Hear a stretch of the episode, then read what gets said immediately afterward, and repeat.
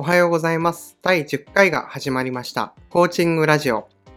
この番組では、プロコーチとして年数百件のコーチングをしている私、大阪屋が、対人援助、対人サポートについて語ったり、答えのないテーマについて思考を巡らせて、その思考を言語化していくという番組になります。結構緩めに話していくので、片手まで聞いていただくことをお勧めします。ということで、第10回のテーマは、プロコーチである私の年末年始のルーティンをシェアさせていただきたいと思います。年末年始と言っても1月6日、今録音しているのが1月6日なので、仕事始まっちゃったよみたいな、もっと先に言ってよみたいな人もなんか出てくるかもしれませんが、あの必要な方は全然役立つ内容になっているので、あの聞いてみてあの役に立ちそうだなというところをつまみ食いしていただければと思います。今回のその年末年始にやっているルーティンというのは、コーチとしてのあり方にも直結しますし、考え方としてはカウンセリングとかこうソーシャルワーカーみたいなお仕事をされている方とかこう自己管理能力が試されるような仕事に従事されている方にはあの参考になる内容になるかなと思っております。ただ今回の話を聞いてあそこまでやると思う方も少なくないかなと思いますのであの話半分で聞いていただくことをお勧めします。なので、あの繰り返しになりますが、使えそうなところだけつまみ食いしていただけたら幸いです。あの早速内容に入っていきますが、私のやっているルーティンを大別すると4つの項目になります。1つ目が1年の振り返り、2つ目が物の断捨離、3つ目がことの断捨離、4つ目が新年の目標設定、この4つの項目をやっています。ただ、すべてこう語ってしまうとものすごい量になってしまうので、あの、この中でも最も重要な物の断捨離とことの断捨離にフォーカスして語っていきたいと思います。まず流れとしては、一番最初に断捨離と脳の関係。脳というのは脳みそのことですね。次に物の断捨離。その次にことの断捨離。そして最後に断捨離とコーチングの関係。そういうステップで語っていきたいと思います。まず最初に断捨離と脳の関係について。どうして断捨離が必要なのかといえば、仕事のパフォーマンスに大きく影響するからなんですね。例えば、生活に不要なものが混じってたりすると、思考が乱れたり、生活習慣にネガティブな影響を与えることがあるんですね。極端に例えると、ゴミだらけの部屋で高いパフォーマンスを出すということは、おそらく多くの人にとって難しいことだと思います。そして断捨離とそのパフォーマンスの関係性というのは脳科学的にも証明されているんですね。あの詳細を語ると結構長くなってしまうので、あのざっくりと話します。私たちの脳は私たちが見たもの、聞いたもの、触れたものなどに影響を受けます。まあ、これは当たり前っちゃ当たり前に感じるかもしれないんですけど、例えば部屋の中にいつかメルカリで売ろうと思って保管している洋服みたいなものが置かれていたとしたら、それを見るたびに、あ、これやらなきゃ。忘れてた。あ、今日やろうかな。というように考えたりするので、ご思考を働かせなければいけないということになってしまいます。あの他にも、針の止まった時計とか、あの飲みかけのジュースが置いてあるとか、あの昨晩から洗っていない食器をそのまんまにしているとか、あの部屋の片隅でコードが絡まっているみたいなこととか、あと、勢いで買ったけど、全然読んでもいない書籍とか、あの、クローゼットの中にあの、入っている穴の開いた T シャツとか、あの、襟のヨレヨレな、あの、ワイシャツとか、そういったものがあったとします。でそういったものを見て何も感じないという人っていうのは多分少ないと思うんですよね。人によって濃淡はあるかとは思い、思うんですが、あの、少なからずもやーっとした気持ちにはなるかと思うんですね。一旦この話をまとめると、雑然とした部屋では雑然とした思考とか感情が生まれやすくなります。一方で部屋が整然としていたら、あるいは本当に必要なものだけ揃っていたとしたら、あの思考も感情もクリアになりやすいと、そういうふうに言われています。だからこそ本当にいるものだけ残して、あとは全て捨てる。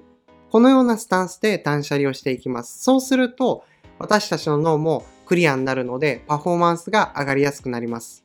ということで、じゃあ具体的にどのように断捨離をしているのかということについても触れていきます。まずは物の断捨離から考えていきます。物というのは物理的なもののことを指しています。例えば、洋服、ステーショナリー、書籍、他にも洗面台の下に入っているこう道具とか、あと冷蔵庫の中身、そして食器棚の中身、こういったものが物にあたります。これらのものをどうやって断捨離しているかというと非常にシンプルな方法でやっています。ステップは2つです。1つ目が一旦全部捨てる。そして2つ目のステップが必要なものだけ戻す。これで以上になります。これをいつもやっています。例えを入れながら語って伝えていきたいと思います。まず2つのこのステップに当てはめると、洋服で例えてみます。1つ目がクローゼットから洋服をすべて出す。次のステップとしては、いるものだけクローゼットに戻す。シンプルな方法ですよね。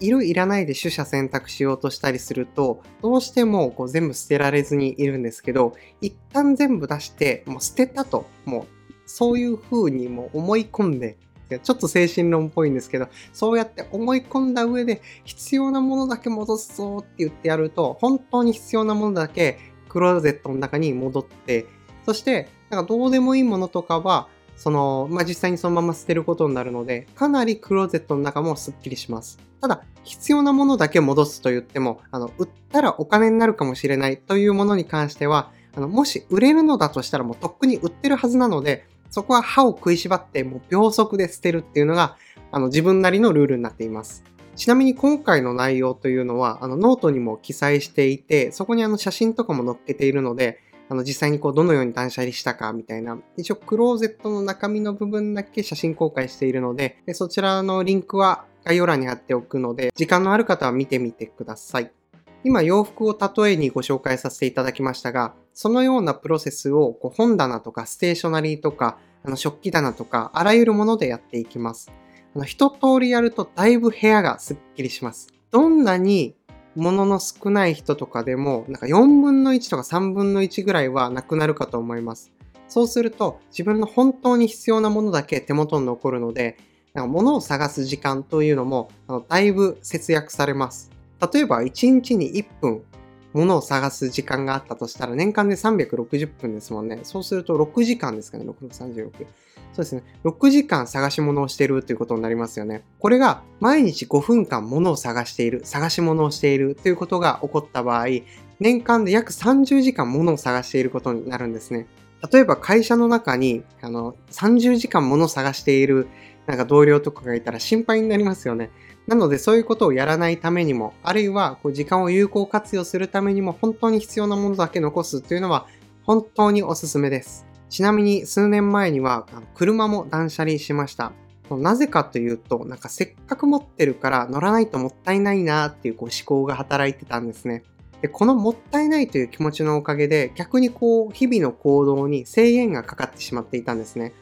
例えば電車に乗ったらもっと遠くに行けるのに、あるいはこう電車とか飛行機とか乗ったらいろいろこう旅行先も選択肢が広がるのに車持ってるから車で行けるところにしようみたいな感じで行動範囲が逆に狭まっちゃってたんですよね。あのもちろんこうそれなりの値段もしましたし愛着もあったのであの売るのはちょっとこううわーどうしようかなって悩んだんですけどただ高いお金を出して買ったことと来年以降も乗ることには何の関係もないんですね。なので、そのもったいないから乗ろうって思っているという思考に気づいた瞬間、すぐに車の買い取り業者に電話をして、あの、買い取っていただきました。あの、淡々と語ってはいるんですが、あの、実際物を手放す時にはかなり切ない気持ちにはなります。ただ、もう手放してあげることで今残っているものをより大切にできるという効果もあの自分の中ではあると思っているので、歯を食いしばりながらやっています。ここまで物の断捨離について語ってきました。続いて、ことの断捨離についてシェアしていきます。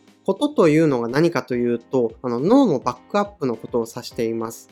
この脳のバックアップに関して断捨離していきます。脳のバックアップが何かというと、私たちはこう自分自身の脳みそで覚える代わりに、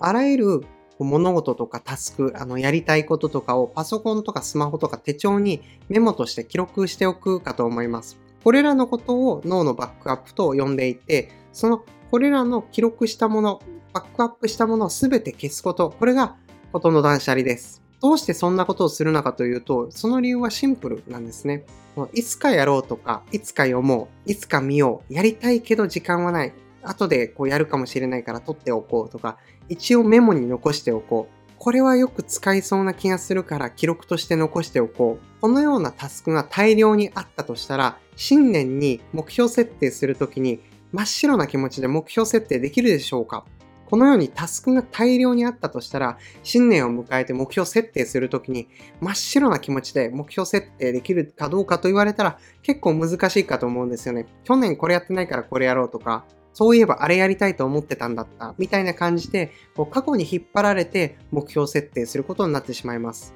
もっと言うと、惰性で目標設定してしまう可能性があるんですね。こうつまりこう、去年の延長線上で目標を描いてしまうと、去年と同じような結果、去年と同じような位置になることは、あの、想像に難くないかと思うんですね。一方で、こう、未完了のものとか、やり直しを整理したりとか手放したりすると、真っ白な気持ちでビジョンとか目標を描くことができます。我々人間はこう過去を生きているわけではなくて、こうこれからの未来を生きていますし、これから先の未来というのはこう全て手つかずで存在しているので、だからこそクリアな気持ちで目標設定するために、ここも歯を食いしばって脳のバックアップを全部削除していきます。具体的にどう削除していくのかというと、物の断捨離に比べて非常にシンプルになります。メモ紙とかパソコン、スマホに入っている脳のバックアップ類を全て消す。もうこれだけです。例えば、 to-do リスト、スマホアプリ、パソコンアプリ、ウェブサイトのお気に入り、カレンダーの定期スケジュール。このようにこう自分の脳で覚える代わりにメモしているものは全て消していきます。他にもこうメルマガとか音楽のプレイリスト、あの未活動のこう LINE グループとか、あの1年間、1年以上連絡取っていないあの LINE の友達とか、この LINE の友達に関してあのブロックするとか消すとかそういう話ではなくて、あの一旦非表示にしておくということをあの自分の場合はやっています。あと YouTube の登録チャンネルなんかも入ってきます。いつか聞きそうだからとか、いつか見たいかもということでチャンネル登録していて、実際に見ていないチャンネルとかもあると思うんですよね。そういったものも一括で消していきます。ここで大事なことは、これはいるかも、これはいらないかもっていうのを取捨選択、その場で取捨選択するのではなくて、一旦すべて消すというのが重要なポイントになってきます。繰り返しになりますが、なぜここまでやるのかというと、去年までやっていたことが新年またやる理由にはならないからなんですね。去年やっていたから今年もやろうというふうに目標設定したりとか行動を決めてしまうと、新たなチャレンジの足を引っ張ってしまう可能性があるんですね。一方で脳内が整理されていると、これは絶対に達成したい、これは絶対に実現したいという、内側から湧き上がってくるようなビジョンとか目標を描きやすくなります。この方法についてシェアすると、本当に重要なタスクとかどうしてるんですか？このように質問をいただくことも結構あるんですね。ただ、スマホとかパソコンから消したぐらいで思い出せなくなってしまうようなタスクというのは、そこまで重要ではなかった説があるんですね。まあ、これ自分の中での感覚なんですけど、その重要そうで重要でないタスクをあぶり出すためにも必要な手数だと私は思っています。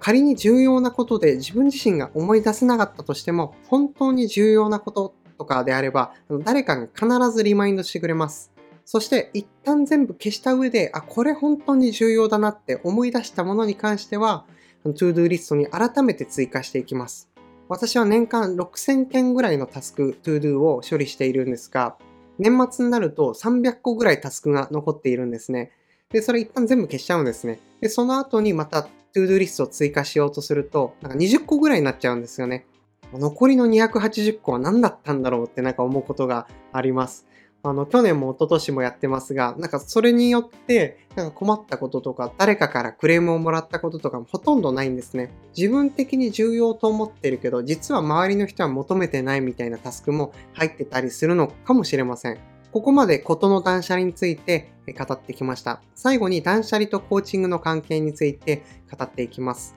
この断捨離とコーチングがどのように関係しているのでしょうか？コーチングでは過去を起点としてあれこれ考えるのではなくて、未来を起点としてあれこれ考えていきます。つまり、過去こういうことが起こったから、過去こういうことをやってきたから未来こういうことをしよう。そういう発想ではないんですね。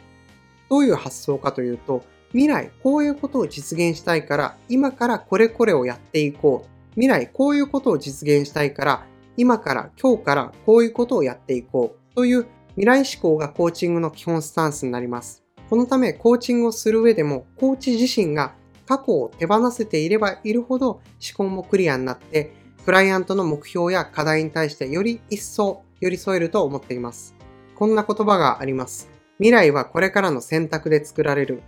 過去はこれからの未来への学習体験であって、自分自身を束縛するものに変えてはならない。すべてを真っ白にして未来を描き直そう。人生で唯一の制約条件は自分自身の思考と行動のみ。ということで、ここまで断捨離とコーチングの関係について話してきました。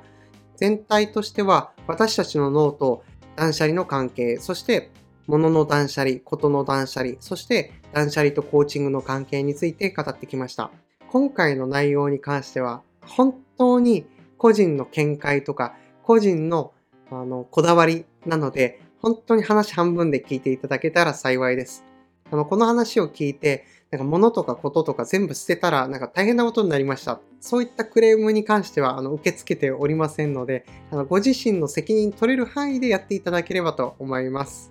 ということで今回の内容はいかがでしたでしょうか？今回の内容が面白かったなとか参考になりそうだなと思った方はぜひチャンネル登録、番組登録なんかをしていただけると幸いです。今朝とか日中に聞いてくださっている方は良い一日をお過ごしください。夜に聞いている方は素敵な夜をお過ごしください。ということで、今回も最後までご視聴いただきありがとうございました。ではまた。